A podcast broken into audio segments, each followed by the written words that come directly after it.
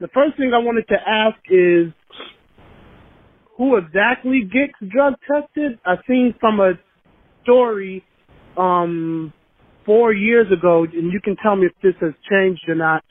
But um, I seen from a story, uh, at least for the elite runners, the top three gets tested, and then four through ten is randomly selected. Is that still?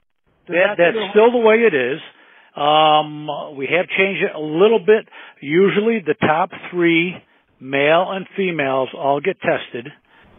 Okay, there's six people, and then one male and one female within the uh, from four to ten will get tested for in competition, which is basically just urine samples. Mhm. Okay. Now Yep. we also have four uh, pre-competition blood samples taken for you know uh, one sample from four different individuals. Uh, we never know who those are going to be.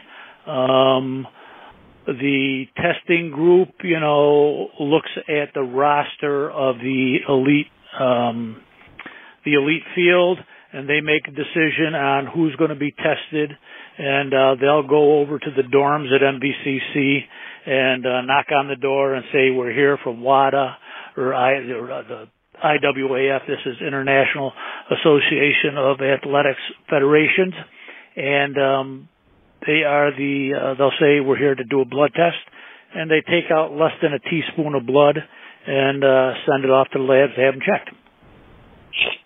I, I'd say that we are getting the best, best and most honest athletes coming to our event, and it's a tribute to our elite uh, athletic committee that you know take a look at these people. And you know they do they just because they say hey I can run a 42 minute 15k you know you don't automatically get accepted here as an elite athlete.